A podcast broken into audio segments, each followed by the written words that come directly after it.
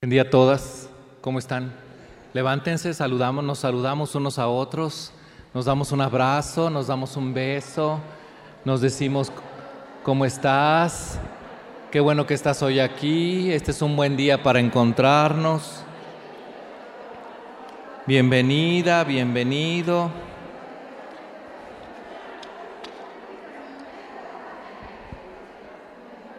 Un buen abrazo un buen beso, a las más retiradas, a las que están más lejos, a todas aquellas que no saludo cotidianamente, a la que me cae más gorda.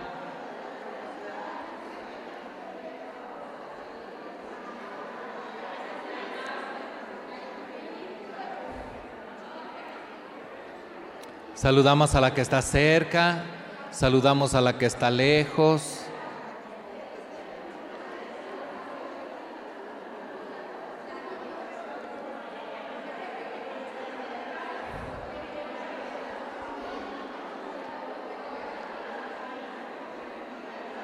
Intentamos a saludarnos a todos, a todas, moverse un poco,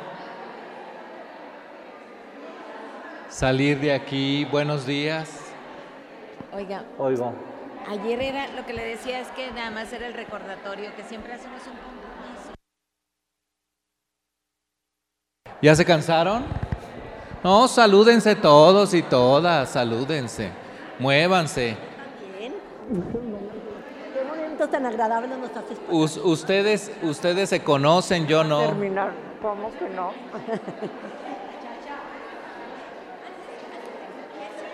Y ayuda a repartir. ¿Me dejas una? Aquí está. No, ya está.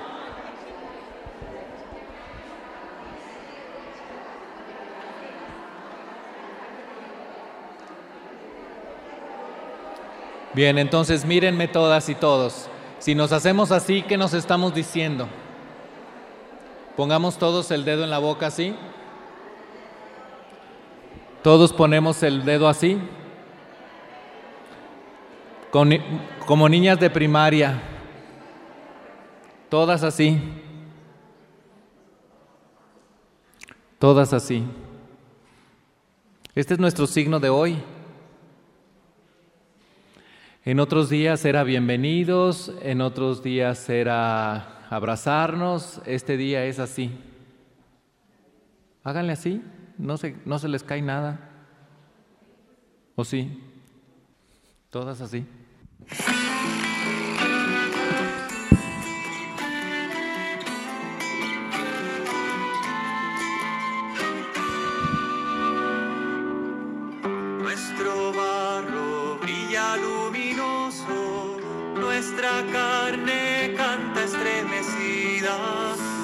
Nuestra historia no es irreparable,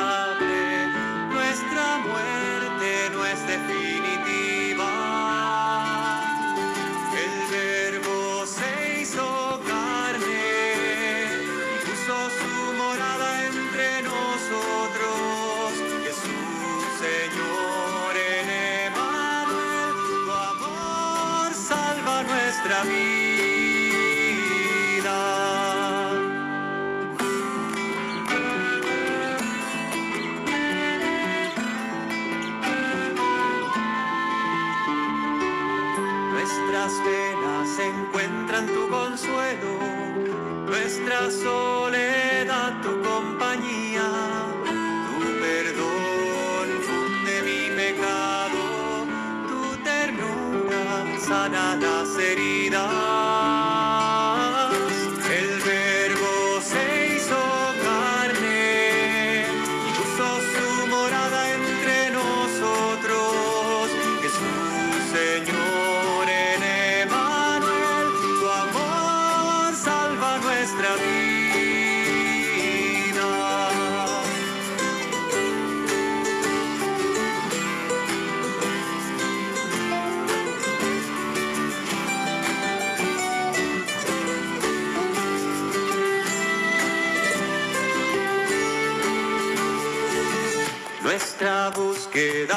tiene tu horizonte, nuestro anhelo se llena de esperanza, nuestros sueños encierran mil promesas, se sacian los deseos y se ensanchan.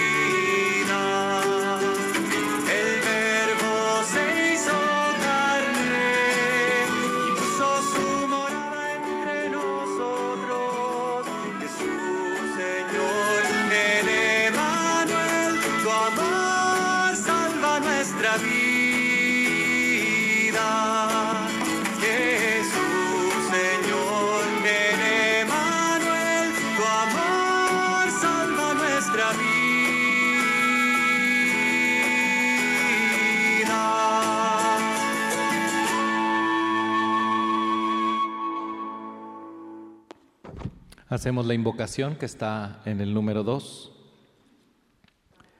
Aquí estamos, Señor, congregados y congregadas en tu nombre. Quédate con nosotros, penetra en nuestro corazón, hazlo dócil a tu palabra e inspira nuestras decisiones. Que juntos sepamos escucharte y descubrir lo que tenemos que hacer para ir dejando atrás el individualismo que nos aqueja y caminar cada día construyendo la fraternidad que tú quieres para tus hijos. En el nombre del Padre y del Hijo y del Espíritu Santo. Siéntense, por favor. Buen día. Otra vez, buenos días. Seguimos nuestro desierto cuaresmal y en esta mañana el signo que nos hemos dado de poner en la boca un dedo nos anuncia que el, el, momento que vamos a vivir y vamos a reflexionar es en un mundo en el que hay muchas voces y hay muchas maneras de comunicarnos, hay poca escucha.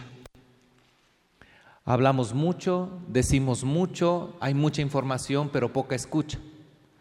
Y entonces, cuando nosotros en, el, en el, la propuesta que nos hacen de este desierto cuaresmal es cómo pasar del individualismo a la vida fraterna, primero hay que pasar del el recelo o la desconfianza a la, a la confianza. Y ayer veíamos que había que pasar de, de la indiferencia a la qué? A la fraternidad. ¿Y ahora? ¿Qué dice su título? Del grito. Acuérdense ustedes de aquel texto que voy a hacer un poco de reflexión en, torno al canto que escuchamos, si alguien tiene alguna idea que se haya quedado, y segundo, conforme a lo que vamos a profundizar en el tema. Cuando nosotros escuchamos el Antiguo Testamento, nos damos cuenta que hay dos periodos en la historia de la salvación que son muy marcados para el pueblo de Israel. Antes de ser pueblo, vivían esclavizados en Egipto. Pero antes de ser esclavizados en Egipto, eran un pueblo nómada, un pueblo que andaba errante de un lado para otro. En aquel entonces había tres servicios que la comunidad necesitaba. Uno, quien hablara en nombre de Dios. Segundo, quien guiara en nombre de Dios. Y tercero, quien santificara o propusiera los sacrificios para adorar a Dios. Ese triple servicio al principio lo constituía una persona. Moisés hablaba en nombre de Dios. Y si Moisés hablaba, ¿quién era el que hablaba? Dios. Si Moisés proponía hacer un sacrificio y ponía unas piedras y hacía un mataba un chivo, estaba santificando al pueblo, él mismo. ¿Estamos? Tercero, Moisés decía, nos vamos a ir por esta calle, no por aquella. Guiaba, organizaba, pedía reuniones, coordinaba, pero el mismo Moisés. Después, en la tierra prometida, cuando eh, en cierta manera el, el pueblo se da cuenta que hay mucha gente que no los quiere y que les hace la guerra, y les hace conflicto los babilonios, los egipcios, los persas, toda una serie de pueblos. Entonces el pueblo dice, ya, por favor, que nos pongan un rey. Necesitamos alguien que nos guíe, necesitamos un rey. Cuando el pueblo pide un rey, entonces ya hay una persona diferente que guía. ¿Qué hace falta? otro que santifique, un sacerdote, y otro que sea profeta y hable en nombre de Dios. Cuando el sacerdote, cuando el rey se desvíen, surge un profeta que dice, hey, por aquí es, no es por allá, es por aquí. Hace falta que nosotros en nuestras comunidades surjan profetas. Profetas que en cierta manera no son aquellos que ven el futuro, o los profetas no son aquellos que ven como una película y dicen, así va a pasar, ¿no? Los profetas tienen como característica principal, están metidos en la realidad, conocen la realidad, saben que si seguimos haciendo esto o nos distraemos de la palabra de Dios, ¿hacia dónde vamos? Al precipicio. Y lo anuncian y dicen, si seguimos de esta manera, si seguimos siendo hombres y mujeres recelosos, si seguimos siendo hombres y mujeres desconfiados, no vamos a vivir la vida fraterna. Y eso se necesita mucha ciencia. Se necesita ver una película que diga, vendrán días en que todos nos vamos a ver, nos vamos a escupir la cara. Vendrán días en que los templos se caerán sobre los fieles porque no sirven para nada. Eso eso se necesita ser un profeta de esos visionarios, no, se necesita ver la realidad. Por eso hay una cosa que bíblicamente sucedió en este tiempo de constitución del pueblo. Un día estaba un muchachillo eh, acostado, ustedes saben la historia, solo la voy a narrar de otra manera. Conocían a este muchachillo que andaba sirviendo ahí como sacristán en el templo de Jerusalén. Y había un maestro. Y entonces ese chiquillo escuchó, Samuel, Samuel. Y se levanta el chiquillo. ¿Y a dónde va? Al sagrario, ¿sí o no? ¿Sí o no? Ni sagrario había. Estamos hablando del Antiguo Testamento. Entonces, para que despierten las que ya están. A todos dicen que sí. Usted dice, el padre, lo que usted diga, padre, pero ya no grite tanto porque no duermo a gusto. Traigo pesadillas. Entonces, aquí la cosa es que se levanta y corre con su maestro. Le dice, maestro, ¿te hace falta algo? Maestro, ¿necesitas algo? Y el maestro dice, no, no, yo no te hablé, vuélvete a acostar. ¿Ya se, ¿Ya se acordaron de ese pasaje? ¿Cuántas veces sucede? Tres veces. A la tercera, el maestro le dice, entiende el maestro, algo está pasando aquí, algo está sucediendo aquí. Si no soy yo y este ya van tres veces, en esta noche, ¿qué hace falta? Bueno, le voy a mandar un mensaje. Cuando tú escuches la voz, cuando tú escuches, ¿qué vas a decir? Habla, Señor. Y lo hizo. Y sabemos que a partir de ese momento inició un personaje fabuloso para la historia de Israel, Samuel, que él mismo hablaba en nombre de Dios, él mismo santificaba al pueblo y él mismo ayudó a guiar. Fue a Samuel al que le pidió el pueblo, danos un rey. ¿Estamos? Pero nosotros en la época de ahora hemos cambiado la petición. ¿Cuál era la petición que le dio el maestro a Samuel? Habla, Señor. Y nosotros cambiamos. Calla, Señor, que tu siervo habla. Ya la invertimos. Calla, Señor, que tu siervo habla. Dios te salve María y den el Padre nuestro que estás en el cielo. Creo en un solo Dios, Padre todo.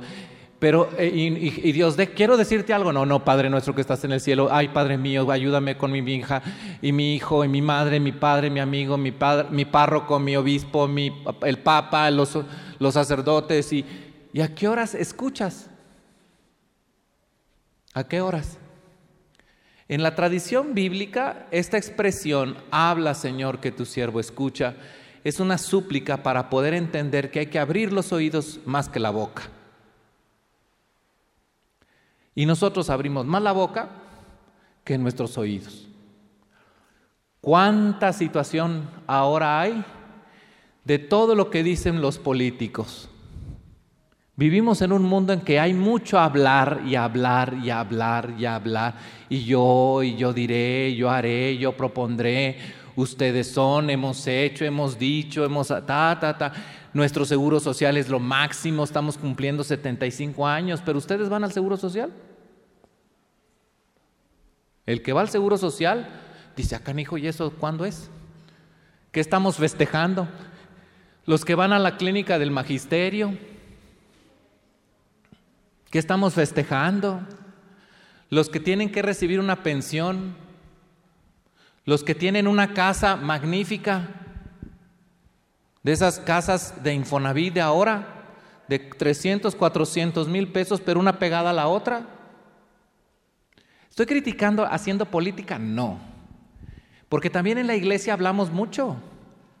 También hablamos mucho. También nos criticamos entre grupos apostólicos. También los sacerdotes hablamos unos de otros. También los laicos escogen a su sacerdote y dicen el otro no. Como les he dicho desde siempre, bueno, en estos días me llamó mucho la atención, pero es cierto, porque, ay, es que no es jesuita, ay, es que no es legionario, ay, fuera del Opus Dei, qué bonito se vería con traje negro hasta acá. Y dice mi mamá, hasta encueradito, mi hijo, te ves muy bonito. Pero hay gente que dice que el traje hace al mono o al chango. No lo hace, lo distingue. ¿Sí? Lo distingue. Este es jesuita, este es dominico, este es franciscano, este es agustino. Sí lo distingue, pero no lo hace. Aquí lo importante es que vivimos en unas sociedades que no hace falta eh, ser muy sabio para poder decir, es una sociedad que cada vez más habla, pero poco calla. ¿Cuáles son las quejas de siempre? En la sociedad hay mucha palabrería y hoy cada vez prendemos la radio, prendemos la televisión y hay muchas discusiones sobre situaciones políticas de nuestro país que están en un momento en el que hay que elegir un nuevo presidente. En las comunidades cristianas habemos divisiones entre el grupo fulano, el grupo sutano, la parroquia fulana, el, el párroco fulano, el obispo, el papa. Hablar, hablar, querer que hablando vamos a solucionar las cosas sin comprometernos en nada. Vamos a un café y ahí criticamos a medio mundo. Y vamos a, una, vamos a un café y criticamos a, al párroco de San Pablo. Y luego vamos al otro café del otro lado de la calle y criticamos al padre Mario. Y luego vamos más para allá y el padre Juan Carlos. Y luego más para allá, mmm, y sabiendo que, como yo les digo a los chicos de la universidad, vivimos en una época de crisis de compromiso solidario. Vivimos en una época en la que es muy difícil comprometerse en algo. Yo les he comentado que a veces me han dicho, papás, es padre, ¿cómo le explico a mi hijo lo que significa comprometerse con algo? Y yo les he dicho, ¿y cómo lo has hecho? Pues un día le dije yo que, mira, comprometerse con algo significa, por lo menos yo, que tengo 20 años trabajando para la misma empresa. Y mi hijo me hizo, ay no, ay no. Si me pagan bien y si no me voy a otra. Y de la otra me voy a la otra. ¿Cómo le explico el compromiso a alguien que no tiene ni siquiera interés de permanecer en un trabajo un buen tiempo? Y se los explico de esta manera. Todo mundo sabe que verdaderamente en el fútbol no hay mejor equipo que el Cruz Azul. Pero como el Cruz Azul va perdiendo, pues sin duda hay que irle al América. Pero sin duda el mejor equipo es los Araperos. ¿Alguien tiene alguna dificultad en esto? Es decir, brincamos de un equipo a otro, pero también brincamos de un de fútbol al béisbol. Y entonces, a la hora de tratar de poner las bases para una, una realidad juntos, pues hasta el color de la camiseta nos separa. Hasta el color de la camiseta nos divide. Está más el corazón y el impulso por hablar que por escuchar a la otra parte. En el contexto de nuestras comunidades, hoy está mucho este principio en nuestras familias, en nuestras parroquias, en nuestra sociedad. Calla, Señor, que tu siervo habla. ¿Y cómo habló nuestro Dios? ¿Cómo habló nuestro Dios? ¿Cómo el Padre del cielo habló? Entonces ahí viene el canto que escuchamos al principio, que quiero hacer hoy referencia a este cantautor jesuita que se llama Cristian Fonse. Es muy raro que lo conozcamos acá en el norte, porque él trabaja allá en el sur, en Sudamérica. Eh, en ese contexto, este hombre escribe una canción en la que habla de que el verbo se hizo carne. Y nosotros hablamos del verbo se hizo carne solo en Navidad. Y cantamos el verbo se hizo carne y habitó entre nosotros. Y solo en Navidad celebramos este misterio que es el único, digamos, aspecto relevante que propone el cristianismo al mundo. Que Dios habló por los profetas, que Dios habló por Moisés, pero últimamente por quién nos habla, por su propio Hijo. Pero un Hijo que nos entiende, un hijo que camina con nosotros, un hijo que va en medio de nosotros, un hijo que no va lejos de nosotros, sino que está en medio de nosotros.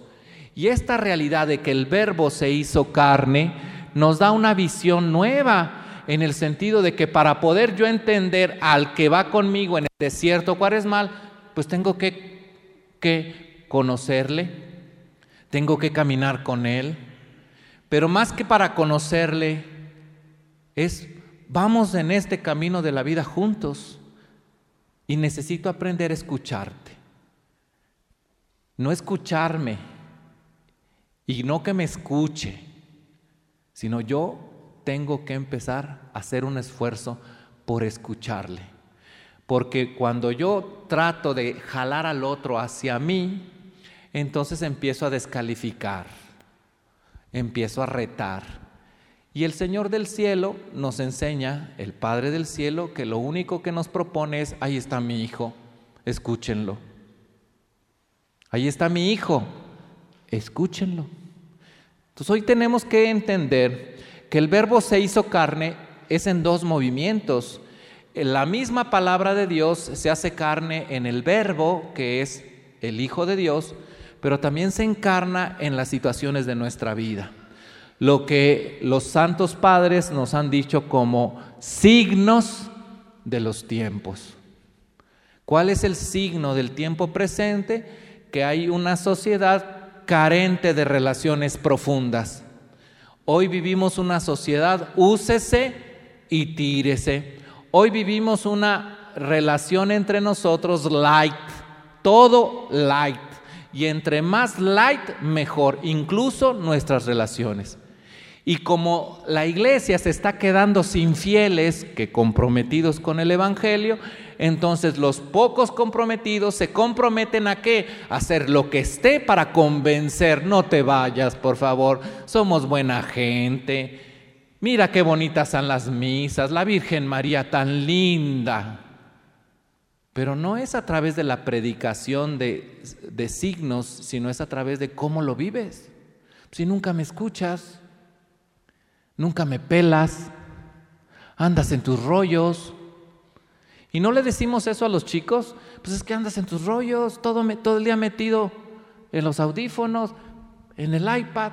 Dicen, acabo de estar en un congreso el sábado de educación, en el que el tema era que los maestros y las maestras del siglo XXI fueron educados en el siglo XX. Y entonces, ¿cómo hacerle? Antes en la escuela, a mí mi mamá me decía, cuando usted vaya a la escuela, tonto es si no pregunta. No hay preguntas tontas, tonto es si no pregunta. Y entonces había algo y se levantaba uno y decía. Les voy a contar una historia. Yo estaba en segundo de secundaria, no hace mucho por supuesto, y había un libro que escucha, le- leíamos todos en aquel entonces que se llamaba Español Activo, Lucero Lozano era la autora. To- Somos chavos rucos los que estamos en ese, chavos rucos. Me acuerdo que mi maestra de español, espero que no esté aquí, pero mi maestra de español un día llegó y puso el examen y dijo, saquen una hoja, de esas sorpresas, saquen una hoja y vamos a pónganle su nombre. Y ahí van unas preguntas y suelta las preguntas. ¿Ya las contestaron todos? Muy bien. El de adelante la pasa hacia atrás. Y el de atrás, el de mero atrás de la fila, lo pasa al de adelante. Y empezamos a, contestar el examen. Y pusimos el examen, contestamos. Regresen el examen y pónganle la calificación y váyanmela diciendo. Juan Carlos Delgado tal, el otro tal, tal, tal, tal. Y un, alumno, compañero mío, levantó la mano en este contexto y dice, es que profesora, mi compañero no me revisó bien esta pregunta. Esta pregunta me la puso mal y yo la tengo bien. Y la maestra, con toda su capacidad autoritaria, dijo, ah, sí, muy sabio, ponte cinco. Como yo iba a ser padrecito, profeta del siglo 21, entonces me levanté, oiga maestra, eso no es justo. Ah, sí, cero. Y te sales del salón y te largas de aquí, ya no vuelves a entrar. Timbran para el recreo, bendito Dios, me salvó la campana. Salgo yo de la escuela, voy a la casa y comiendo. Ay, tú te acordarás, Chayito, porque tú eras maestra de esa escuela. No eras tú, pero sí te acuerdas de una maestra que daba español y que se... muy blanca. ¿Eh? ¿La conocen? ¿Qué? Porque Chayito sabe quién es entonces. Y, y luego me dice, estaba yo comiendo, el director era Leonardo Peña Silva, y estaba comiendo y, y estaba platicando esto con mis hermanas, y yo estaba ahí en ese sentido platicando, fíjate lo que pasó, el examen, bla, bla, bla, y mamá echando tortillas, los frijoles, nada, no dijo nada, se la pasó escuchando, nada más. Al día siguiente me tocaba español, en segundo de secundaria, español activo Lucero Lozano. Y entonces, pues yo me metí al salón. Y estando en el salón, vuelve a salir el asunto. No me dijo salte. Y ya dije, ay, ya la libré. Pero vuelve a salir el asunto de las calificaciones del día de ayer. Y entonces me levanto y es que sí es cierto, no puede ser justo y que quién sabe qué. Vamos a la dirección. Me acuerdo mucho de ese día y hasta me pongo no solo rojo, sino que empiezo a chillar. Porque iba yo chillando, dirección era el, el- juicio final, o sea, Dios Padre y Dios Hijo venían a acabar con toda la humanidad. Y entonces yo tenía que encontrarme con el- el Dios Padre de ese tiempo y llegar con el director. Y más todavía que con el director estaba mi papá y mi mamá. A mí no me habían dicho nada. Mamá escuchó la plática que le pareció injusta y le dijo a mi papá y los dos fueron a preguntar qué está pasando. Y yo me acuerdo que esas palabras son claves. Le dijo al profesor Leonardo, le dijo, le dijo, mi papá, mi papá no terminó ni sexto de primaria, trabajó toda su vida. Y le dijo al director, le dijo, oiga, si mi hijo hizo algo que no es correcto, dígame qué y yo me encargo. Pero si la maestra hizo algo que está incorrecto, no me toca a mí, le toca a usted. Tan se acabó. Hoy sucede esto en el salón y no hablan. Están pensando muchas cosas, pero no dicen nada. Se quedan callados. Los jóvenes de ahora no dicen nada, no hablan. Y mi mamá, y luego tú platicas con los muchachos y dices, es que mi mamá me atosiga, hable y hable y hable y hable y hable. Mamá, pero déjame te explico, hable y hable. Y vas a ver con tu papá y viene el papá y el papá, y ahora yo qué. Y entonces el chiquillo quiere decir algo. ¿Qué hacen los chicos de ahora? No son como yo, que hablo, sino los chicos de ahora se callan es que mi mamá me dice y me dice y me dice. ¿Y qué hace? Nada. Llega, llego yo, pues son muchachos, llegan a las 2 de la mañana, 3 de la mañana, y está la mamá ahí fúrica, y llega y le grita y le patalea, le estira lo que haga. Y el chiquillo calla. Y en la mañana, a las 10 de la mañana, aquí hay menudo, el domingo, aquí hay menudito, hay barbacoa, no has almorzado. Entonces el chiquillo se hace su mundo dentro. No escucha ni tampoco habla. Vivimos una época así. En la familia, en la casa, en, la, en el barrio, en las escuelas, en donde nos desenvolvemos y en la iglesia, hay muchas palabras y pocas personas que sabemos y procuramos escuchar. Somos personas que hablamos, pero no escuchamos. ¿Cómo construir fraternidad cuando entre nosotros está la idea de convencer al otro hablando? Que si yo hablo, las cosas cambiarán. Y el único que puede hacer eso es Dios nuestro Padre. Porque recuerden ustedes, en el Génesis que el primer capítulo del Génesis dice, dijo Dios, dijo, hagamos, y se hacía. O sea, su palabra creadora. Pero nosotros, mamás, papás, curas, monjas y gatos, todos ingratos, hablamos y creemos que nuestra palabra va a transformar inmediatamente los corazones de los chiquillos de ahora que va a transformar la realidad de la iglesia, que va a transformar la realidad del mundo, hablando sin comprometerse nada. Y el primer compromiso que se nos propone en este caminar del individualismo a la vida fraterna es aprende a escuchar. Vayan al número 3, no vamos a tener tiempo para las preguntas porque el tema es muy profundo, pero en el número 4, perdón, está el Evangelio. Bueno, vamos a hacer estas dos preguntas que están en el número 3. Un tiempecito, un minuto, dos minutos, en el número 3, antes de escuchar la palabra de Dios. Las preguntas son, ¿las redes sociales contribuyen al diálogo entre personas o más bien generan dispersión y aislamiento? ¿Ustedes qué dicen? ¿Quieren dialogar un poco de eso? ¿Ustedes qué dicen? ¿Sí? ¿Cómo sería bien utilizado? Pero la pregunta final, la pregunta, estoy de acuerdo contigo, sin duda, eh, tú hablas del el uso de las redes sociales en cuanto al tiempo, que a veces los chicos y nosotros mismos nos podemos pasar horas en eso. Así es, hay dispersión y aislamiento. A eso es a lo que voy en la pregunta. La pregunta termina diciendo, las redes sociales no vamos a juzgarlas como buenas o malas, sino las redes sociales en algunos casos, pero cada vez más, producen esas dos características que están al final. ¿Ustedes qué opinan? ¿Cuáles son esas dos características que están al final?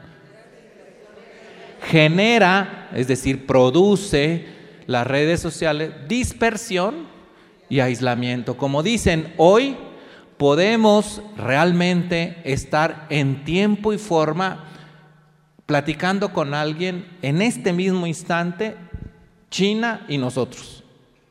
Podemos verle, podemos saber en cómo está el clima. Puedo dialogar con alguien al otro lado del mundo en este momento. pero con el que está a un lado, está canijo. ¿Qué más puede decir uno de esto?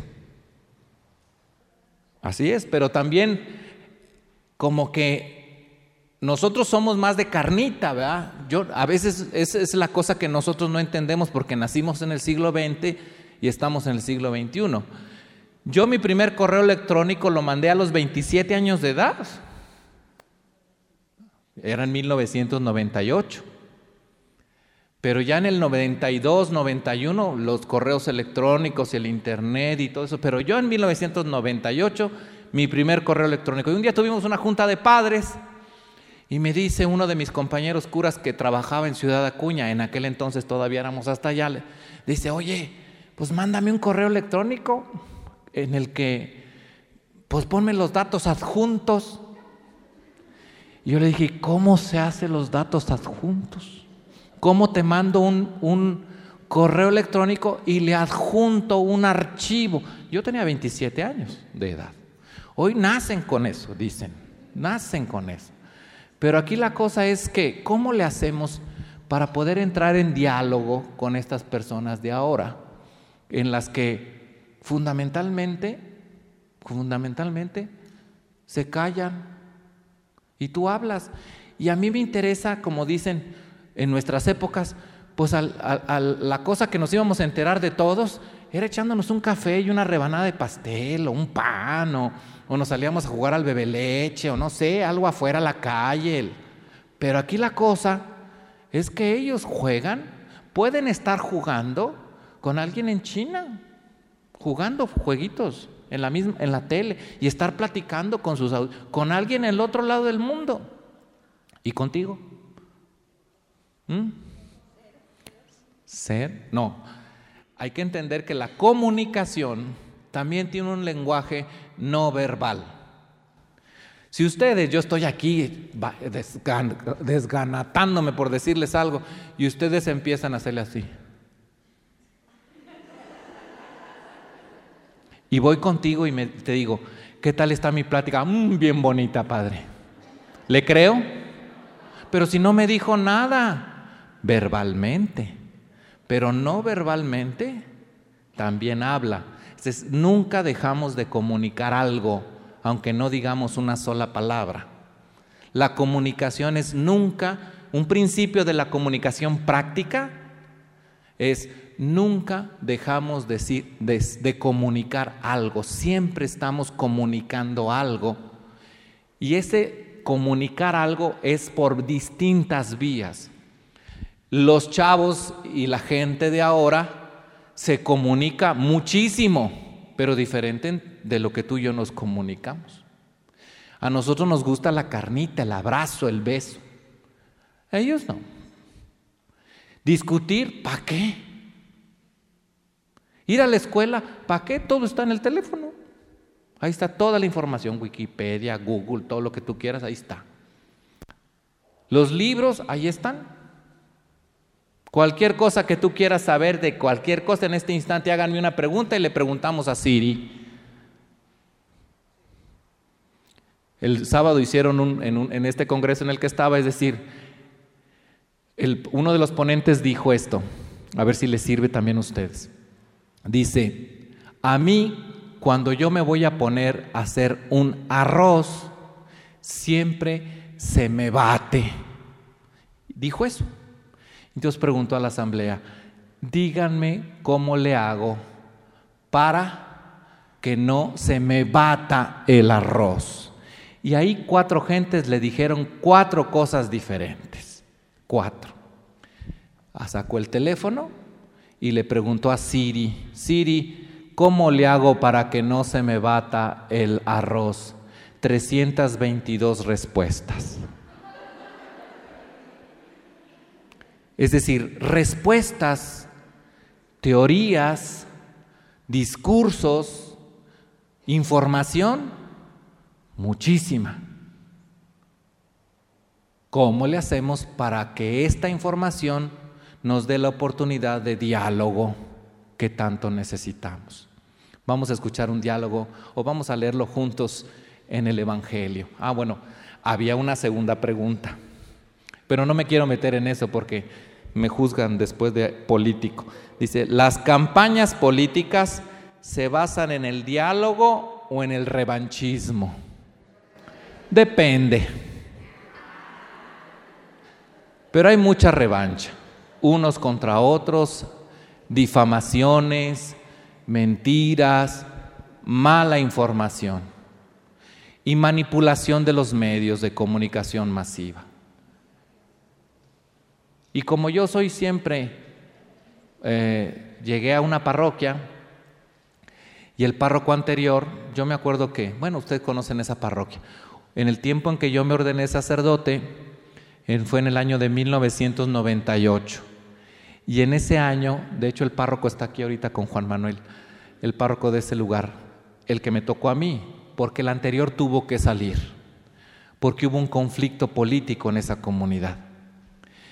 Los ejidatarios del norte del municipio de Ocampo, casi todos se cambiaron del partido tradicional a otro, del Sol Azteca. Un paréntesis. Y esa Pascua me tocó a mí hacer el arreglo del altar. Y lo estaba haciendo con alguien, un señor que me estaba ayudando, que trabajaba en la presidencia para el partido del Sol Azteca. Y yo me acuerdo que estaba haciendo un, yo no quería hacer un sol que nace de lo alto, en la resurrección. Dije, ¿yo dónde he visto este sol? Un, un, circulito con rayitos. ¿Dónde he visto este, este sol? Yo lo puse en el altar, mero enfrente. Yo lo puse mero adelante. Y este señor nomás se no me decía nada, pero se ponía con una sonrisa. ¿Dónde he visto? A mí me gustó. Dije, yo voy a ponerle aquí resucitó. Ándale. Así le había hecho el, el párroco anterior.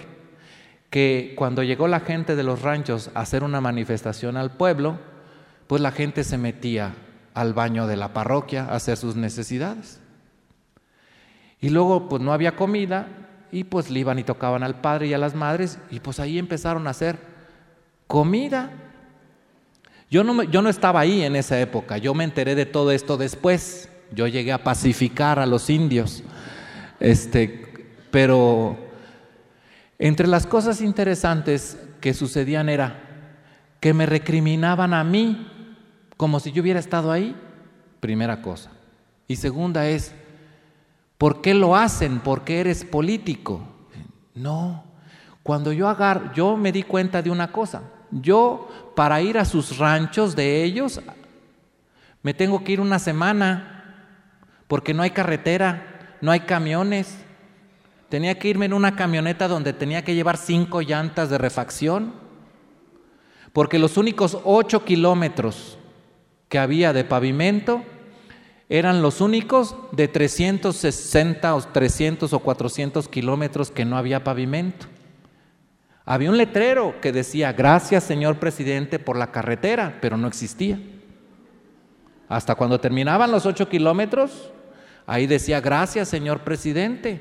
Después del kilómetro 9 no existía carretera, pero ya estaba pagada de ahí para arriba, pero nomás que no alcanzó a hacerla antes de que llegara el señor presidente. Yo llegaba a esas comunidades y ¿qué es lo que hacía esa gente conmigo?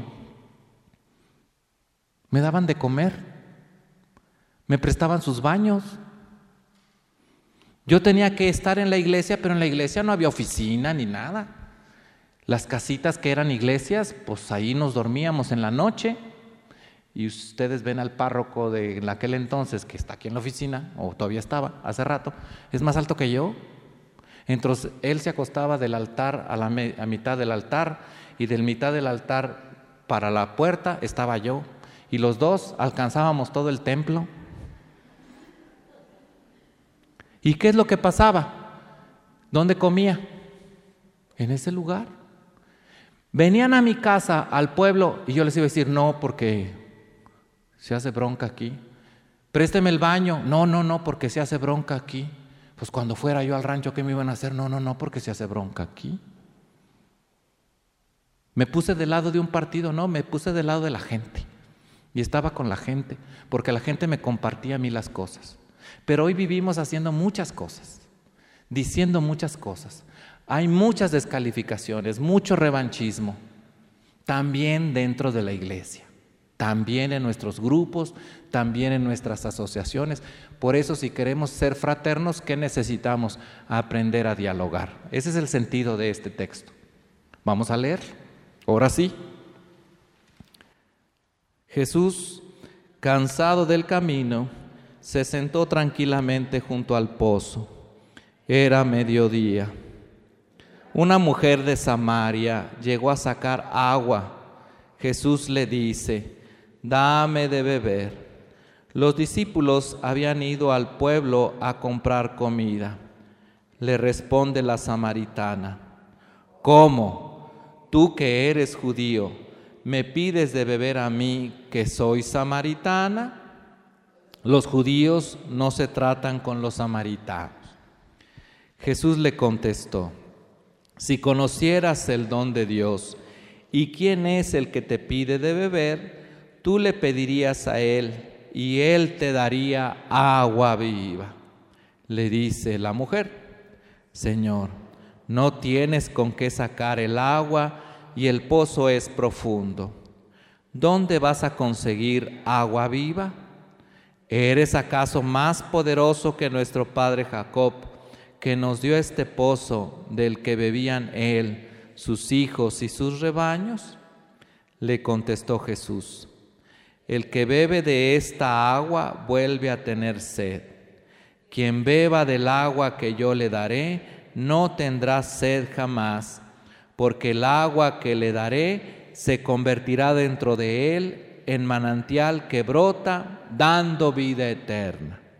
Le dice la mujer, Señor, dame de esa agua para que no tenga sed y no tenga que venir acá a sacarla le dice, ve, llama a tu marido y vuelve acá. Le contestó la mujer, no tengo marido. Le dice Jesús, tienes razón al decir que no tienes marido, porque has tenido cinco hombres y el que tienes ahora tampoco es tu marido. En eso has dicho la verdad.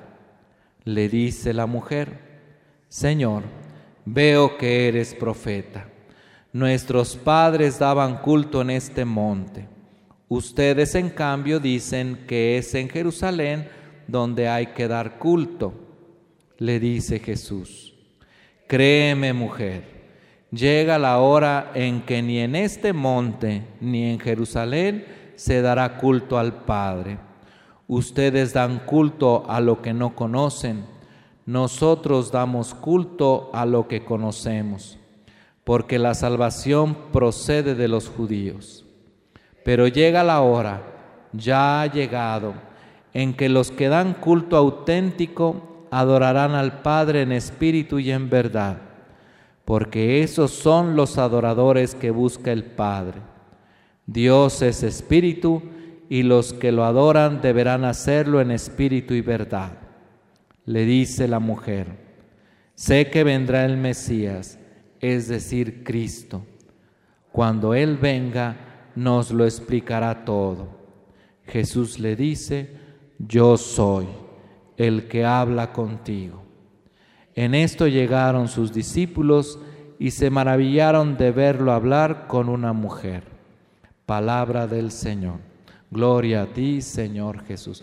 Léanlo también en un momentito, un minuto, reléanlo y subrayen aquella palabra, palabras, frases que más le llame la atención. Y ahorita las compartimos. ¿Quieren ir diciendo en voz alta algunas frases sueltas? ¿Algo más? ¿Yo soy qué? Perdón. No importa, díganlo. Señor, veo que eres profeta. En este texto con relación al tema y lo que ustedes han dicho, hay muchos aspectos que son más de fondo que de forma, pero nos vamos a quedar con unas cosas. La primera es, hay mucho diálogo. Pregunta, respuesta. Pero el diálogo comienza por iniciativa de la samaritana o por iniciativa de Jesús. Entonces, tiene sentido lo que yo propuse al principio de esta charla, de que nosotros somos como cristianos y como cristianas portadores de una buena nueva para el mundo, Nuestro Padre que está en el cielo ya no habla a través de Moisés, ya no habla a través de un profeta, habla a través de su propio Hijo. Por eso cuando en el, en el Evangelio que escuchamos hoy dice, yo soy el que te habla. El verbo se hizo carne, escuchábamos en la primera en el cantito, con el que cerraremos también hoy. Yo soy el que te habla. El que vine a hablar contigo. Entonces la iniciativa brota del Padre que se quiere acercar. ¿Se acuerdan que les he dicho desde el principio de que la iniciativa es Jesús que viene a romper este ciclo de recelos, que viene a, hablar de, de desconfianza. Y hay muchas ideas y prejuicios que están en este texto. Es, ¿por qué está platicando con una mujer? Lo critican. Sus mismos discípulos. Y luego, y samaritana para acabarla de fregar. O sea, y de la parroquia de San Pablo. O sea, prejuicios. No hace caso Jesús a esos prejuicios. Él toma la iniciativa. Y luego, no violenta el diálogo. Va construyendo Jesús un diálogo poco a poco. Yo te, yo te voy a dar agua viva. Ay, y dice la samaritana, ay, qué bueno. Ella entendía agua viva como un manantial. El agua viva es lo que nosotros llamamos manantiales de agua que brota. No es un, no es un, ¿cómo se llama? Un estanque o no es un tinaco. La mujer tenía que ir del pueblo al pozo y cargar botes para llevarlo a su casa no tenían un ojito de agua. Y cuando Jesús le está ofreciendo agua viva, ella entiende, ay, qué bueno, un ojito para no venir a cargar agua hasta acá. Qué bueno. Y Jesús no le dice, no, tontita, así no es. Ay, pobre de mi hija tan taruga, ¿no? ¿No? Ay, se parece a su señor, a su papá. Nunca entiende. No, no, no le dice eso. Ustedes vieron que le dice eso sigue con el diálogo, la lleva. Y luego ella, por la relación con Jesús, con el contacto con Jesús, lo empieza a identificar y dice, ay, tú eres profeta. ¿Y por qué era profeta? Porque veía el futuro. Le dijo cómo vivía.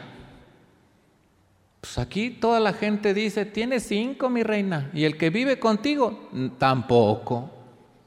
Pero te condeno por eso, me aparto de ti por eso.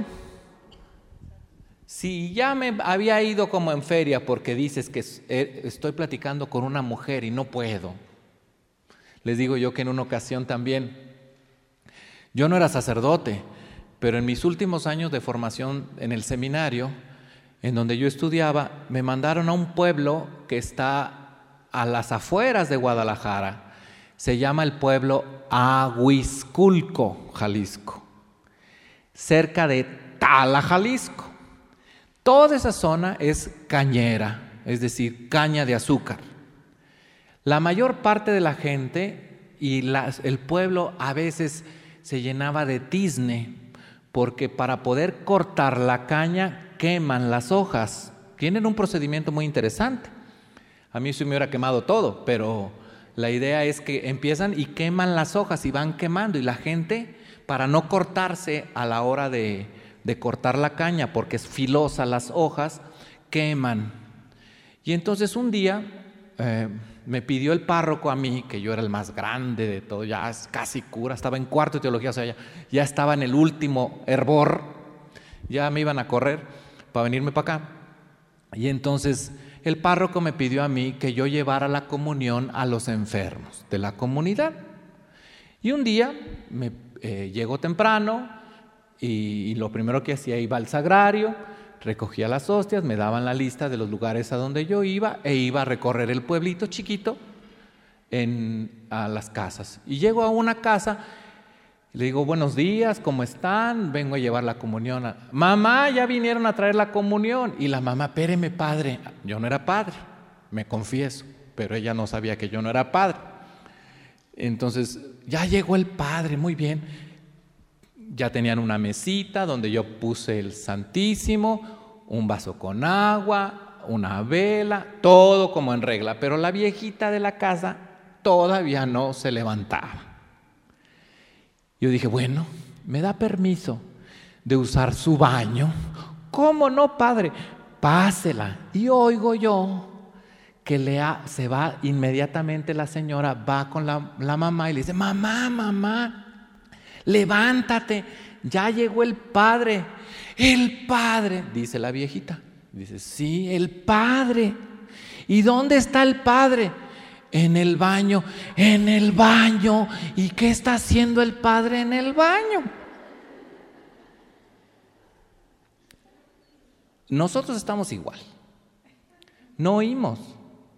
O nos creemos que somos de otro planeta, todos. Esta es una mujer. Jesús no tiene que tocarla. El Padre no tiene por qué ir al baño. Son ideas. Son prejuicios. ¿Jesús los descalifica? No.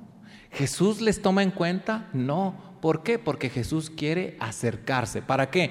¿Para ganársela y hacerla miembro de su religión? No. Lamento decirles que no. Simple y sencillamente porque quiere que le escuche. Yo soy el que te habla. Yo vine a hablar contigo, vine a platicar contigo, vine a tomarme el café contigo, no más. Ese es el sentido del diálogo, que crea fraternidad. No es con prejuicios, no es con descalificaciones, no es tratando de implementar mis ideas a toda costa el diálogo no se produce a partir de querer imponer un mensaje, una religión o el mismo evangelio. El diálogo es para entrar en contacto con la otra persona. Punto. Y aprender a dialogar se comienza con aprender a escuchar. El Señor del cielo no descalifica lo que escucha. El Señor del cielo no, no se pone digamos, a, aclararle sus dudas, simple y sencillamente se pone en el camino para que la otra persona que lo escucha lo vaya descubriendo como el enviado del Padre, punto. Esa es la tarea de todo aquel que se dice discípulo. Yo aprendí hace 15 días de un maestro Juan Manuel y yo participamos, les decía, en una reunión nacional en la que tenemos un, cargo en esta diócesis, pero a nivel nacional. Fuimos a una reunión con otros padrecitos y había un teólogo que nos dio un retiro muy interesante. Y entre las cosas que nos dijo en el retiro es que muchos de los documentos de la iglesia y de los seminarios ahora hablan de cómo los sacerdotes debemos ser pastores. Pero hay muy pocos que nos enseña cómo ser discípulos. Se nos habla de que el pastor hace, hace, pero el discípulo se sienta a los pies del maestro. ¿Para qué? ¿Para qué? Qué bueno que me escucharon. Este es el sentido de la charla de hoy, que hay que aprender en este mundo a dialogar. Y va de nuez. Y lo voy a decir porque me gustó mucho la propuesta de, este tema. Dice, el diálogo entre Jesús y la samaritana, no lo tienen ustedes ahí, es mi acordeón.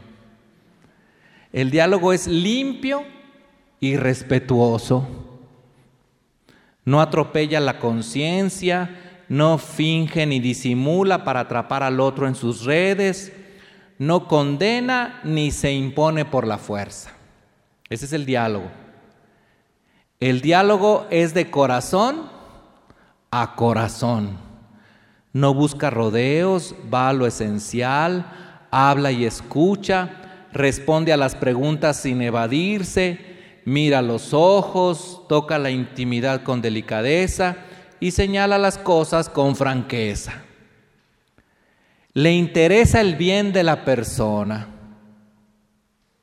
no el apuntarse un prosélito más para su religión.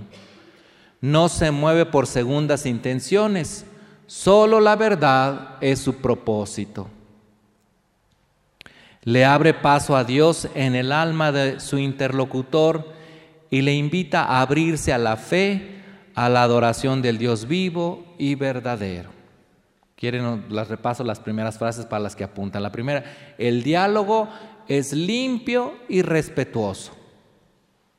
Segundo, el diálogo es de corazón a corazón. En el diálogo le interesa el bien de la persona que me está escuchando, el bien del otro, no mi bien, no mi idea, no quedar bien, sino el bien del otro. Me interesa el bien del otro y con el interés del bien del otro le abre el diálogo paso a Dios en el alma del otro. Le invita a abrirse a la fe, a la adoración del Dios vivo y verdadero. Miren cómo lo dice el Papa Francisco, lo mismo que acabamos de leer en este Evangelio de la Alegría, en el tema de los números 87 al 91 que dice, sí a las relaciones nuevas que genera Jesucristo. Ese es el tema. Les voy a leer algunas cosas. El Papa Francisco en el Evangelio de la Alegría dice, sí, habíamos oído, no al pesimismo estéril, eso ayer lo escuchamos. No a la asedia egoísta, lo escuchamos el primer día. Hoy el Papa Francisco nos dice sí a las relaciones nuevas que genera Jesucristo. ¿Y cómo son esas relaciones nuevas? De encuentro y solidaridad entre todos. Si pudiéramos seguir ese camino de encuentro, sería algo tan bueno, tan sanador, tan liberador, tan esperanzador. Salir de sí mismo para unirse a otros hace bien lo dice el Papa Francisco. Salir de uno mismo para encontrarse con otros, el Papa Francisco dice, hace bien. Encerrarse en sí mismo es probar el amargo veneno y la humanidad saldrá perdiendo con cada opción egoísta que hagamos. Mientras tanto, el Evangelio nos invita siempre a correr el riesgo del encuentro con el rostro del otro, con su presencia física que interpela, con su dolor y sus reclamos, con su alegría que contagia en un constante, constante cuerpo a cuerpo. La verdadera fe en el Hijo de Dios hecho carne es inseparable del don de sí, de la pertenencia a la comunidad, del servicio, de la reconciliación con la carne de los otros. Oigan esta frase. El Hijo de Dios en su encarnación, verbo hecho carne, nos invitó a la revolución de la ternura. Esa es una frase del Papa Francisco. Si creemos que el verbo se hizo carne, nos invita esta experiencia del verbo hecho, carne a la revolución de la ternura. ¿Cómo lo vive o cómo lo describe el Papa Francisco esta revolución de la ternura? Las dice, la vuelta a lo sagrado y las búsquedas espirituales que caracterizan a nuestra época son fenómenos ambiguos, o sea, muy religiosa, muy religiosa, muy religiosa, pero es ambigua. En el Evangelio de hoy lo decía, créelo mujer, ni en Jerusalén, ni en Samaria se adorará al verdadero Dios, porque Dios es espíritu, lo dijeron, y Dios que es espíritu, se le da, adorará en espíritu y en verdad. El Papa Francisco lo dice así. Hoy vivimos mucha religiosidad. Hay mucha gente muy religiosa, pero es ambigua. ¿Por qué? Porque dice, hoy se nos plantea el desafío de responder adecuadamente a la sed de Dios de mucha gente, para que no busquen apagarla en propuestas alienantes, es decir, esclavizantes. Acabo de leer un artículo, por ejemplo, que dice, y no quiero ser grosero con esto, pero pongas el saco el que esté, que hay mucha gente religiosa que anda buscando este tipo de talleres que son coaching, que les llaman los coaching, que son esta especie de talleres en los que se te piden pruebas y que tú eres lo máximo y que pare de sufrir y que usted puede ser emprendedor y que usted no se deje y que usted... Y entonces dice que muchas de estas empresas, es un artículo que está en un periódico de Nueva York, que dice que más que este tipo de talleres que son, es para aprovecharse de la situación de la persona, pero son gente que está sacando provecho económico de esos talleres, de, esas, de ese tipo de encuentros. Aprovechando el deseo de religión, de salir adelante, de superación, entonces te meten en talleres en los que te piden exigen, exigencias cada vez más y más y más que hagas tal rifa, que te metas en tal cosa, es dinero, cosas, superación, proyectos, vístete bien, ponte guapetón, échate el perfume elegante, ta, ta, una serie de exigencias que son cada vez más, como dice el Papa, desencarnadas. ¿Cómo lo dice? Si no encuentran en la iglesia una espiritualidad que los sane, los libere, los llene de vida y de paz al mismo tiempo que los convoque a la comunión solidaria y a la fecundidad misionera, terminarán engañados por propuestas que no humanizan ni dan gloria a Dios.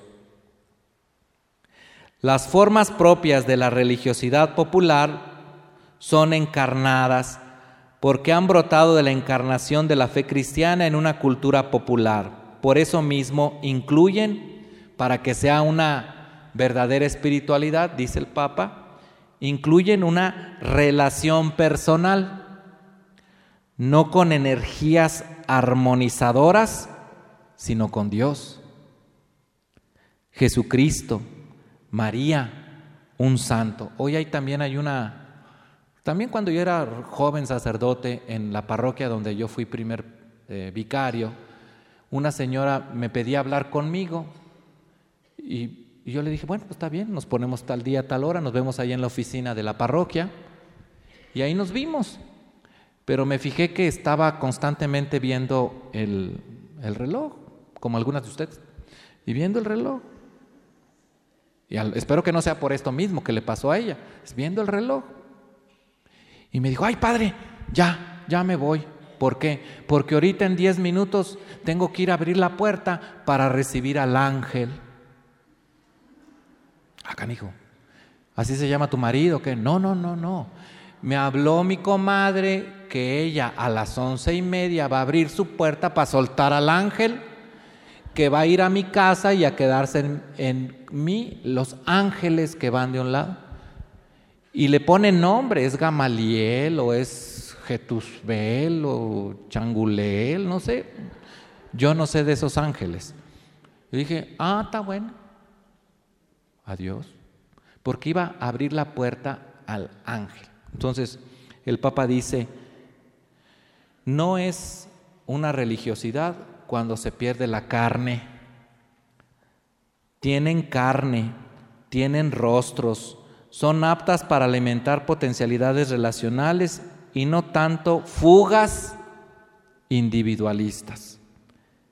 En otros sectores de nuestras sociedades crece el aprecio por diversas formas de espiritualidad del bienestar sin comunidad, por una teología de la prosperidad sin compromisos fraternos o por experiencias subjetivas sin rostro que se reducen a una búsqueda interior individualista. Busco el espíritu, pero no la carne. Me interesa Dios, pero no el prójimo. O me interesa el prójimo, porque hay grupos entre nosotros en los que yo conozco en, mi comunidad, ahí donde estoy ahora, hay una chica que es un trompo, ejemplar, como el párroco de aquí, ejemplar. Anda pero desde temprano haciendo muchas cosas por los da de comer en un comedor, le piden que vaya a pintar una escuela, va y pinta una escuela, le piden que vaya y ayude a una familia a, hacer mecánica al carro y hace mecánica al carro, eh, sale de ahí, le hablan por teléfono, oye, fíjate que no hay nadie que esté cuidando al viejito en la colonia, va y cuida al viejito, se va a trabajar toda la noche, pa, pa, pa, mucho compromiso por el otro, pero es por Dios.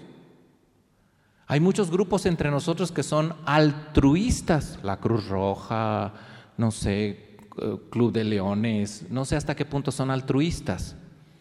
Eh, y ese altruismo, la atención por el otro, ¿qué tanto es porque es tu hermano, hijo de Dios? Estas son las realidades que vivimos en nuestra iglesia. Por eso es importante que nosotros en este día renovemos nuestro compromiso de abrirnos al encuentro del otro, como dice, perdón, el Papa. Sí a las relaciones nuevas que genera el encuentro con Jesús. Vemos que la samaritana, no lo dice el texto que escuchamos hoy, pero ustedes lo saben, que inmediatamente que llegan los discípulos, ella corre al pueblo y anuncia, me he encontrado con el Mesías me he encontrado que me ha dicho todo lo que yo soy. Y se viene todo el pueblo y se encuentra con él. Ir con el otro a decir, yo comparto contigo lo que recibí, porque Él es el Mesías, porque Él es el Señor, porque Él es el dueño de la vida. Vamos al número 6, las últimas preguntas del compromiso. ¿Qué es el número 6 o qué número es? Ya se me perdió. Si es el número 6, dicen las preguntas. Para seguir dialogando, ¿el ambiente que hoy vivimos nos enseña a dialogar o a discutir? ¿Qué pasos concretos podemos dar para aprender a dialogar como Jesús? ¿Qué hacer para fomentar el diálogo entre familias y entre vecinos? ¿Alguien quiere decirnos algo a la primera pregunta? Dice, el ambiente que hoy vivimos nos enseña a dialogar o a discutir. Concretito, pues, ejemplos, concretito. En una familia se discute mucho por las diferencias de generación, pero en nuestras épocas también había diferencias de generación, pero había una línea más clara. Hoy está complicado. Hoy está complicado por, por estas cuestiones de, de situaciones en las que estamos metidos en otro nivel, hablando con otros, pero no me interesa hablar contigo. No hay autoridad de quién. Y el diálogo nos va a ayudar precisamente a entender, es un diálogo respetuoso, un diálogo fraterno, un diálogo cercano, porque a Jesús le decían, este habla como quien tiene autoridad, no como la de los escribas y los fariseos. O sea, los, los, escribas y fariseos decían, yo soy escriba. Es como, este tiene autoridad. ¿Cuál era la autoridad de Jesús? Su ejemplo, su testimonio. La autoridad de Jesús, la autoridad de Jesús en este tema y el diálogo que se necesita con las nuevas generaciones que a veces pueden sentir para nosotros que nacimos en el siglo XX y estos son del siglo XXI más complicado, Jesús es una clave en este sentido. Él habla, habla como quien tiene autoridad, dice un texto. ¿Cuál era la autoridad? No habla como los escribas y fariseos. Es que yo soy el párroco, es que yo soy el padre Juan Carlos, es que yo soy doctor, yo tengo títulos. No, no, no, la del ejemplo. Esa era la autoridad de Jesús, la del ejemplo. Si yo inicio el diálogo con un yo, es mucho más fácil si lo inicio con tú haces, tú me dices, es más fácil compartir. Excelente tu apunte también, porque yo les he dicho en estos días que cuando uno tiene un, problema, yo eh, tengo parejas frente a mí que tienen problemas, casi siempre escucho muchas quejas. Es que tú no hiciste, es que tú no me ves, es que tú no me das, es que tú no me quieres, es que tú no me abrazas, es que tú me hiciste, es que tú, tú, tú, tú. Entonces, uno de los mecanismos, una herramienta técnica es el mensaje yo. Ya lo hablábamos un poco ayer, pero es el... ¿eh? Sí, claro. Sí. Sí, es yo cuando amanece necesito un tiempo para reaccionar. Entonces yo necesito un tiempo para reaccionar. Si son las 5 de la mañana, no reacciono. No sé. Y yo, cuando a las 5 de la mañana que no reacciono, como mi papá dice, tu mamá desde que me amaneció, ya van 20 órdenes que me da. Es la queja cuando yo llego a comer. Ay, no. ¿Y cuántas ha cumplido? Ni una. Son muchas. Entonces me canso muy rápido. Es decir, aquí la cosa es yo. Como mensaje es, les decía, cuando yo digo tú, pongo los guantes porque hay que rebatir. Cuando digo yo, bajo las manos y empiezo un diálogo, un diálogo. Yo me hago responsable de esto. Cuando yo te digo tú, te hago culpable de lo que nos está pasando. Muy bien, ¿qué más? O la segunda, ¿qué pasos concretos podemos dar para aprender a dialogar como Jesús? con qué se quedaron? Saber escuchar. ¿Pero eso qué significa saber escuchar? A la, manera de Jesús. ¿Cómo sería la mente abierta? Tú dices, oh, pero independientemente de que te escuches a ti o escuches a los demás, el paso es el mismo, es decir, estar abierto, no bajo prejuicios, como lo hizo Jesús. Salió, o sea, es que no me hablan, yo tengo que estarle hablando, bueno, tú lo necesitas, pues tú háblale. Creerle, sí. Pero como Él lo hizo, se puso en el camino, salió al encuentro. Y luego no atropelló, no dijo, no, mi reina, así no es. Pues es que ¿cómo le vas a enseñar el Padre nuestro al Señor cura? O sea, no, así no es, mi reina, así no es como tú dices. Escuchar y decir cómo piensa, qué siente, cómo está actuando y ya. Y luego seguir y seguir el diálogo, mirando a los ojos, cara a cara. Dicen los que saben de lenguajes no verbales de la cara, que cuando uno echa una mentira, baja los ojos los que están, hacen estudios de estos de, caras y toda la cosa, dice que cuando uno está echando mentiras, baja, la mirada. Cuando estás diciendo una mentira, baja una mirada. Y yo he hecho eh, ese estudio conmigo mismo y sí es cierto. Tercera, ¿qué hacer para fomentar el diálogo entre familiares y entre vecinos? Prudencia, tolerancia, valores que tú mereces. ¿Eh? Tolerar, tolerar. Pero entendemos una toler voy a decir, entendemos tolerancia como respetar al otro. Pero la tolerancia es negativa. Brota de las diferencias, en reconocer que somos diferentes. Y entonces, si somos diferentes, tenemos que poner un objetivo común. Porque hoy se habla mucho de tolerar al otro que es diferente que yo, que piensa diferente que yo.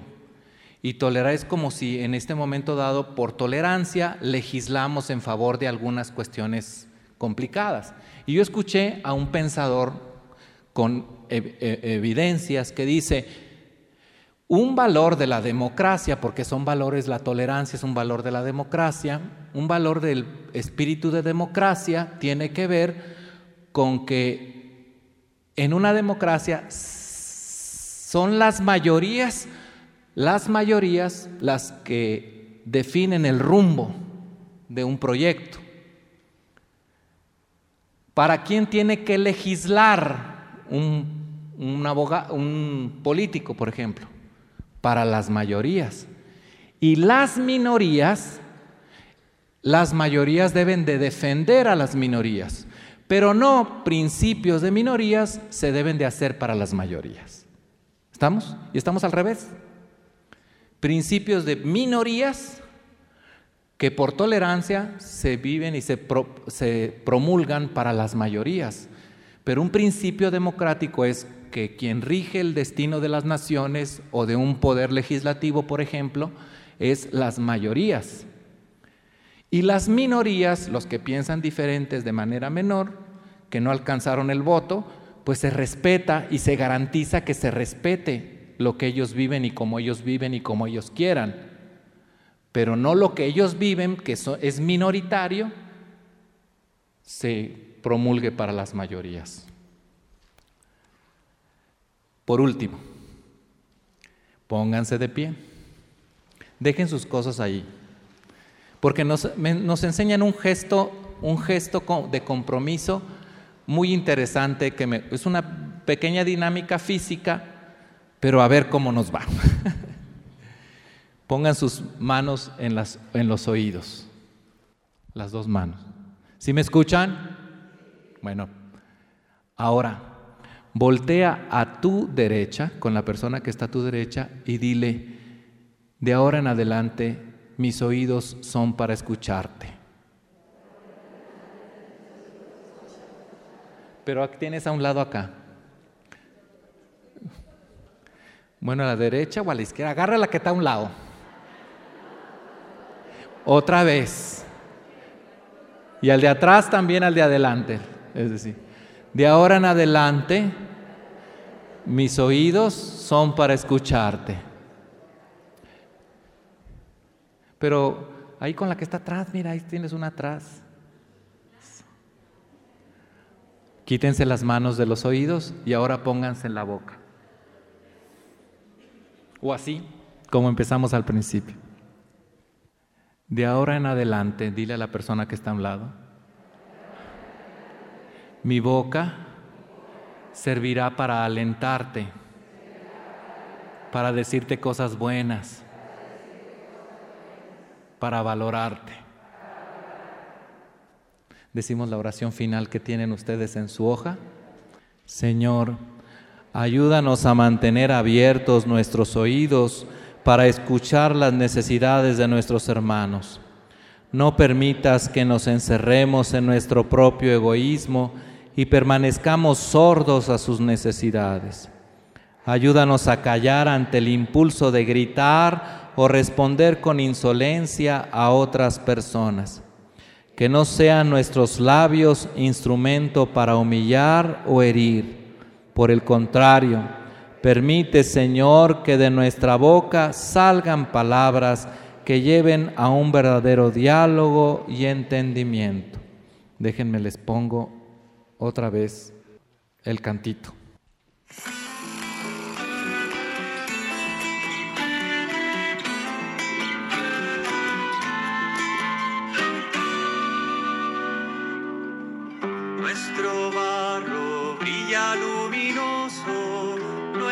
Nuestra carne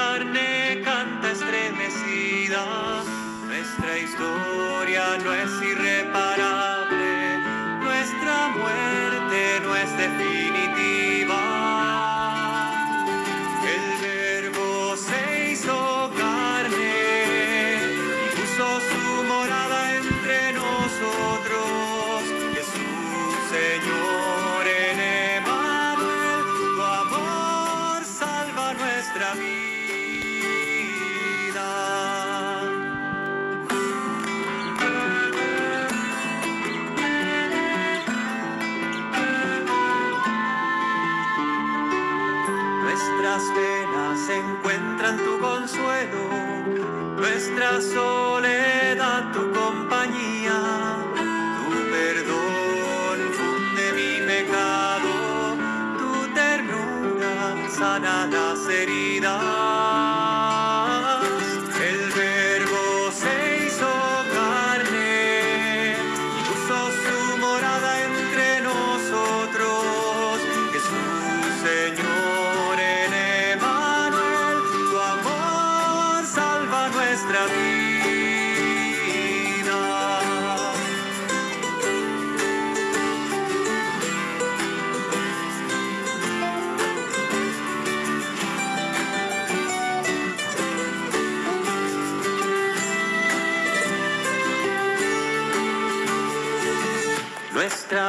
Nuestra búsqueda tiene tu horizonte, nuestro anhelo se llena de esperanza, nuestros sueños encierran mil promesas, se sacian los deseos y se ensanchan.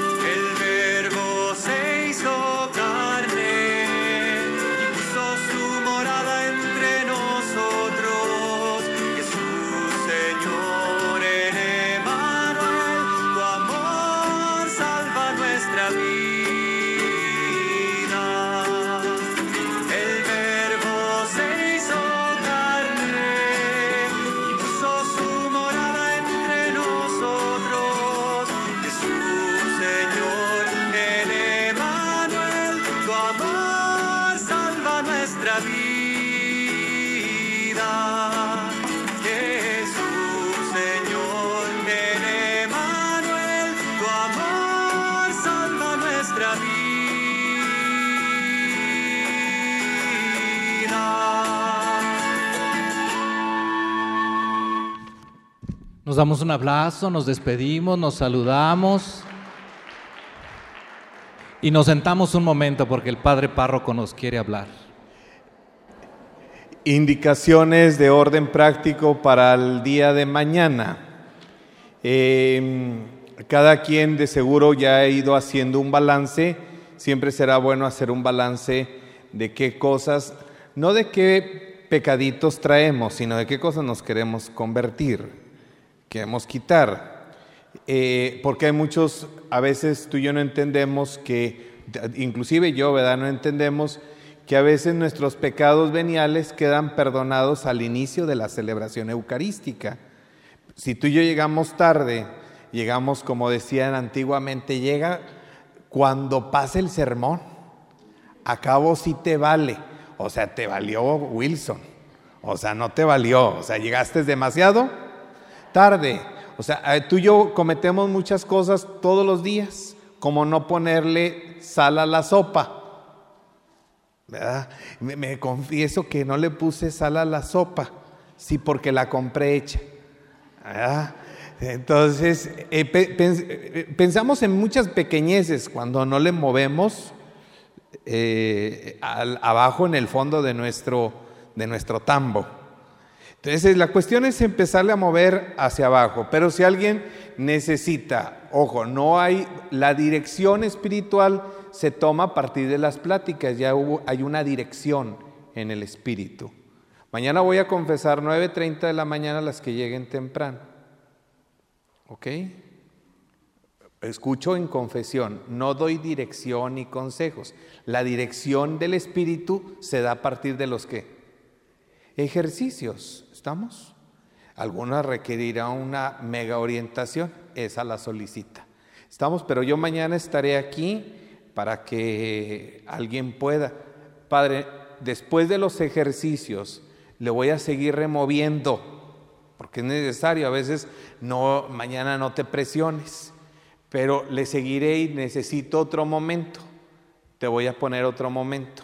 Ojo, el día 9, 9, que es 9 de marzo, el Papa nos invita a toda la Iglesia Universal a tener 24 horas, reconciliarnos con el Señor. ¿Estamos? Aquí Dios mediante está puesto, el- según la organización que tenemos, desde las 7 de la mañana, ahí en el Buen Pastor, eh, daremos inicio a esa jornada de oración, luego pasaremos al Centro Hospitalario de la Concepción, luego pasaremos a Nuestra Señora de los Ángeles, y aquí será por la noche hasta la madrugada. O sea, si bien te acomoda, tienes 15 días para ver qué cosas profundas hay que, delante del Señor hay que pedirle a Dios. Las pequeñas. Las pequeñeces no, eh, pero sí las cosas profundas. Entonces, 10 de la noche da inicio nuestra jornada y también confesiones de 10 a 1 de la madrugada. Y luego 5 a 7 de la madrugada. ¿Ok? De 5 a 7. A las 7 damos por concluido, habremos tenido las 24 horas. Padre, ¿puedo venir a las 10 y media? Sí. ¿Estamos? Entonces, algunos necesitarán mañana, otros síguele removiendo, este, ponte en oración, búscale por dónde van a ser los caminos. Creo que tienes ahí material que te, te va a mover la conciencia, nuestra vida y hay que reorganizarla. ¿Estamos? Entonces, date el tiempo que habrá ese otro espacio, habrá otros hermanos sacerdotes administrando ese día porque es la reconciliación ante el Señor. Si alguien requiere por la tarde, mañana te doy la hojita donde en la tarde estaremos ahí en ese mismo día en Nuestra Señora de los Ángeles porque alguien necesitará en la tarde. Pero si no en la noche, tienes tarea para traer a tu esposo y tus hijos. ¿Estamos?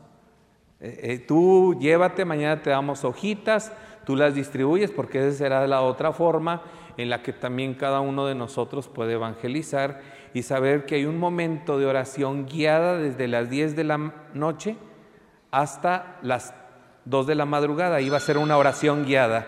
Y posteriormente de 5 a 7 habrá otro momento de oración guiada. Eh, si alguien, padre, yo a las 4 quiero, pues tú ahí te lo chutas solito. Eh, eh, nomás no dormido, despierto. ¿Estamos? también yo sé que el viernes traes algunos víveres. Te voy a, te voy a pedir que sea de una manera ordenada. Em, unidos con la catequesis y con otros grupos, se inicia a partir de esta siguiente semana y se inició la campaña No enfríes el amor en tu corazón. Para eso, cobíjalo. Para eso, vístelo y para eso, aliméntalo. Son tres cosas. Alguien podrá traer una cobija. Te, voy a, te vamos a poner aquí unas bolsas mañana, porque no es necesario que tengamos, que la traigamos bien. Eh, si va a ser usada, que sea en excelentes condiciones, porque eso va a hablar de nosotros.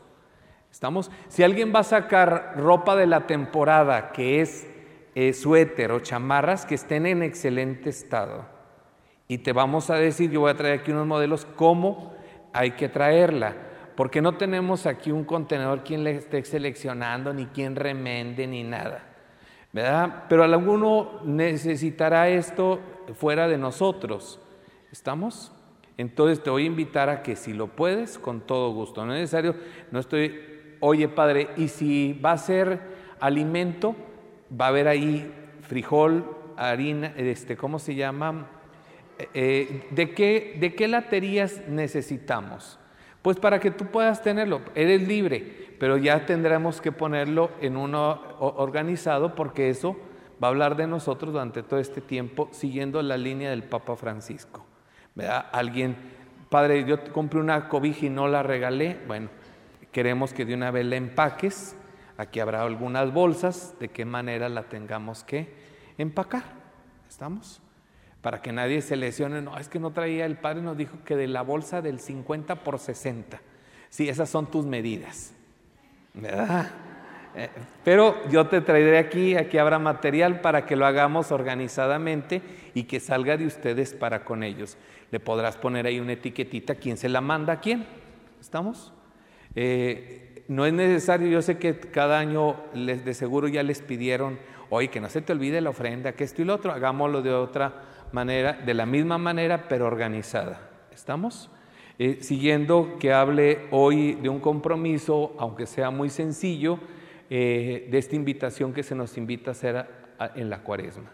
Si alguno dice, junto con mi cobija va un Padre nuestro para el que le toque esa cobija, perfecto, ahí pónsela, ¿verdad? Que tengan bonita este, tarde.